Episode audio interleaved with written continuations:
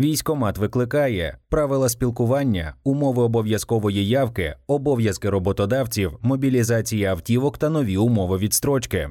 Днями генштаб прокоментував заборону пересуватись Україною без дозволу військоматів і підтвердив, що без дозволу зась. Пізніше Євгенія Рябека, радниця головнокомандувача ЗСУ Валерія Залужного, уточнила, що йдеться виключно про зміну місця проживання чи реєстрації. Також це підтвердив і сам головнокомандувач, зазначивши, що військовозобов'язані, які планують переїзд за межі своїх районів та областей, мають взяти дозвіл у військоматів. Останні ж час від часу також намагаються приборкати військовозобов'язаних, але у свій спосіб. Так, наприкінці червня на Фейсбук-сторінці оболонського ТЦК та СП було опубліковано наказ номер 300, який наробив немало галасу. Тож які повноваження мають військомати, як на них реагувати, а також що змінилося в умовах відстрочки від строкової служби, розповів Майнд, провідний юрист-консульт Нота Груп Антон Маринич.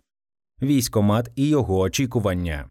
Наказом номер 300 передбачено військовозобов'язаним, які не отримали мобілізаційних розпоряджень або персональних повісток, прибути до оболонського ТЦК та СП у 10-денний строк. Військовозобов'язаним, які перебувають на обліку в інших ТЦК та СП та тимчасово перебувають на території оболонського району міста Києва у зв'язку з роботою або іншими обставинами, прибути до оболонського ТЦК та СП у триденний строк. Зміна місця проживання без дозволу начальника ТЦК та СП забороняється. Підприємствам, установам, організаціям та громадянам, власникам транспортних засобів забезпечити доставку і передачу техніки в терміни в обсягах і за адресами, визначеними у зведених нарядах на постачання техніки під час мобілізації. Підприємствам, установам, організаціям, управителям багатоквартирних будинків та головам ОСББ організувати і забезпечити в установленому порядку відклик військовозобов'язаних із відрядження для забезпечення їх своєчасного прибуття до ТЦК та СП, своєчасне оповіщення військовозобов'язаних, які призиваються на військову службу під час мобілізації, контроль за виконанням військовозобов'язаними правил військового обліку та проходження ними медичного огляду, дотримання законодавства з питань соціального та правового захисту щодо осіб, які призиваються на військову службу, сприяти розшуку громадян, які ухиляються від виконання військового обов'язку. Основна мета здійснення заходів оповіщення та призову громадян на військову службу за призовом осіб із числа резервістів в особливий період і на військову службу за призовом під час мобілізації на особливий період відповідно до порядку мобілізаційного розгортання, визначеного Міноборони та Генеральним штабом збройних сил України, а також на військову службу за призовом осіб офіцерського складу. Щодо положень такого наказу, то оборонним законодавством встановлено порядок щодо кожного з його пунктів, тому такі накази не можуть встановлювати додаткові обов'язки або змінювати собою законодавство. Підстави для обов'язкового прибуття до військомату. Вище наведений наказ не встановлює обов'язку для військовозобов'язаного прибути до ТЦК. Натомість обов'язковими підставами, коли потрібно з'явитися до ТЦК та СП є військовозобов'язаний особисто отримав повістку від уповноважених осіб. Роботодавець отримав розпорядження від ТЦК та СП про оповіщення працівника. Для зняття з військового обліку у разі вибуття в іншу місцевість до нового місця проживання за межі України на постійне місце проживання або на строк більше трьох місяців, у разі зміни місця проживання в межах міста з переїздом на територію іншого адміністративного району. Для взяття на військовий облік у семиденний строк із дня прибуття до нового місця проживання. Такі обов'язки встановлено правилами військового обліку призовників, військовозобов'язаних та резервістів, зокрема, прибувати за викликом ТЦК та СП у строки, зазначені в отриманих ними документах. Мобілізаційні розпорядження видаються військовозобов'язаним, які пройшли медичну комісію і визнані придатними до військової служби. Повістки персональний документ, що оповіщує військовозобов'язаного. Розпорядження видається начальниками ТЦК та СП і надсилається роботодавцю для оповіщення працівника. У законодавстві відсутній обов'язок прибувати до ТЦК та СП військовозобов'язаним, які тимчасово перебувають на території іншого міста у зв'язку з роботою або іншими обставинами. Такий обов'язок може виникнути тільки тоді, коли ви змінюєте своє місце проживання. Про заборону зміни місця проживання без дозволу начальника ТЦК та СП Така заборона існує і діє протягом воєнного стану. Вона передбачена правилами військового обліку призовників, військовозобов'язаних та резервістів. Якщо ви плануєте змінити місце проживання на інше місто, вам необхідно попередньо з'явитися до ТЦК та СП і отримати дозвіл від керівника відповідного ТЦК та СП для зняття з військового обліку. Допускається зміна місця проживання онлайн шляхом подачі декларації місця проживання онлайн реєстрація. У такому випадку виникає обов'язок стати на обліку ТЦК та СП за задекларованим місцем проживання. Мобілізувати можуть і автівку.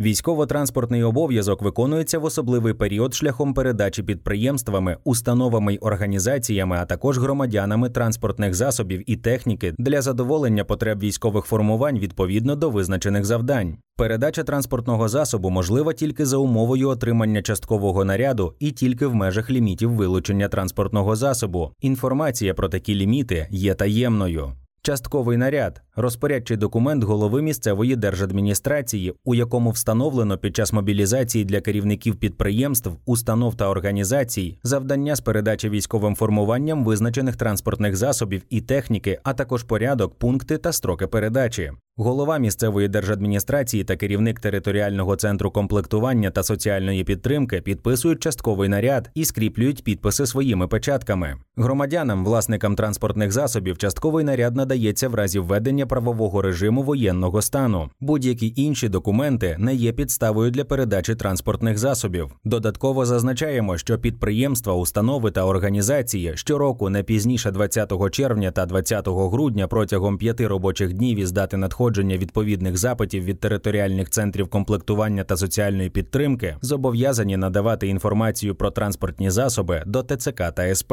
У свою чергу ТЦК та СП можуть не частіше одного разу на рік в особливий період перевіряти мобілізаційну готовність транспортних засобів і техніки, призначених для задоволення потреб ЗСУ. Передача транспортного засобу за частковим нарядом під час мобілізації здійснюється представникам відповідного територіального центру комплектування та соціальної підтримки. Щодо повернення транспортних засобів власнику, то воно здійснюється протягом 30 календарних днів із моменту оголошення демобілізації через ТЦК та СП, які здійснили таке вилучення.